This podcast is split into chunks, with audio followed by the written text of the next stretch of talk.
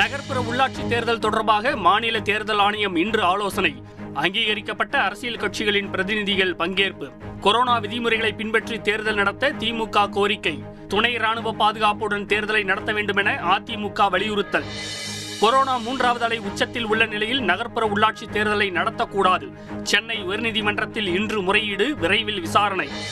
பொங்கல் விடுமுறையால் அடுத்த இரண்டு நாட்களுக்கு கொரோனா பாதிப்பு அதிகரிக்கும். மக்கள் அச்சப்பட வேண்டாம் என அமைச்சர் மா சுப்பிரமணியன் இன்று வேண்டுகோள். இன்னும் ரெண்டு மூணு நாள் அதை கூடுறதுக்கான வாய்ப்பு இருக்கு. பணியிடங்களில் முகக்கவசம் அணியாதவர்களை வெளியேற்ற வேண்டும். தனியார் நிறுவனங்களுக்கு சுகாதாரத்துறை இன்று சுற்றறிக்கை.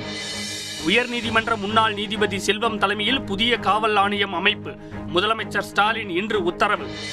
ஐந்து நாட்களுக்கு பின் கிடைத்த அனுமதியால் கோயில்களில் இன்று அலைமோதிய மக்கள் கூட்டம். பழனி முருகன் கோயிலில் மூன்று மணி நேரமாக காத்திருந்து பக்தர்கள் தரிசனம். கிராமப்புறங்களில் பணிபுரியும் அரசு மருத்துவர்களுக்கு மருத்துவ மேற்படிப்பில் ஐம்பது சதவிகிதம் இடஒதுக்கீடு வழங்க தடையில்லை. சென்னை உயர்நீதிமன்றம் இன்று உத்தரவு.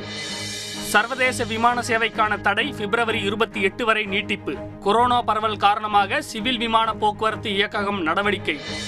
டென்னிஸிலிருந்து ஓய்வு பெறுகிறேன். சானியா மிர்சா இன்று திடீர் அறிவிப்பு.